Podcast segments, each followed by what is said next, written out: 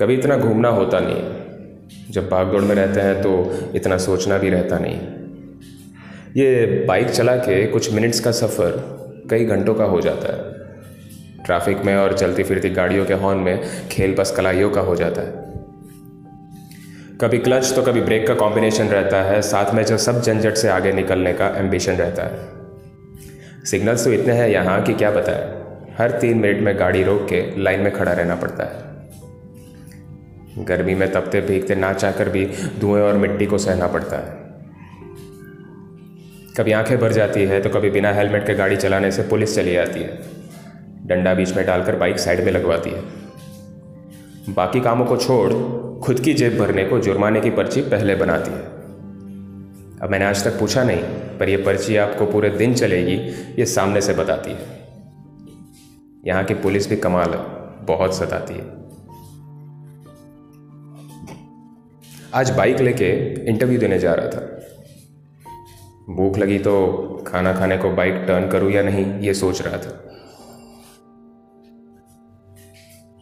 सोचना इसलिए पड़ा कि गाड़ियाँ और बाइक तो सही, पर हर रिक्शा वाला अपनी ही मस्ती में आ रहा था। मैंने कहा, कौन रुके इस जगह? क्यों स्ट्रेस लूँ मैं बिना वजह? बाइक का स्पीड थोड़ा लो किया, पर स्ट्रेस ना लेना पड़े।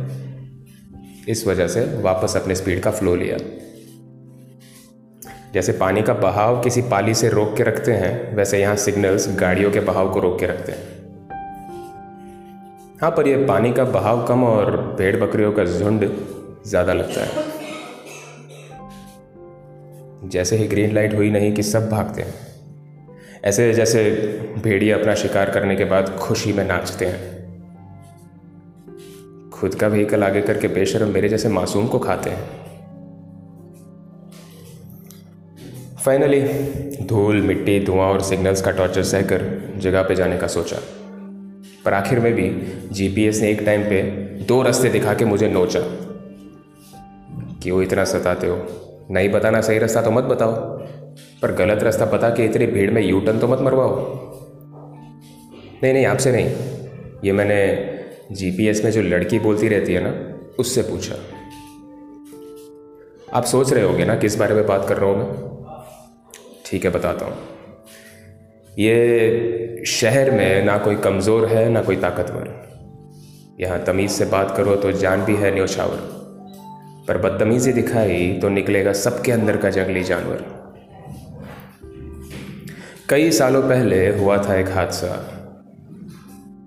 तब यहाँ का था एक ही खूंखार बादशाह। यहाँ का खरगोश भी कुत्ते से भिड़ गया था। तभी अहमद शाह ने इस शहर को अहमदाबाद का नाम दिया था। इसीलिए कहते हैं ना, जब कुत्ते पे सस्सा आया, तब अहमद शाह ने शहर बसाया। ये शहर है आबाद। कभी कभी हो जाता है वाद विवाद। पर यहाँ हर कोई है आज़ाद। जैसा भी है यह है मेरा अहमदाबाद।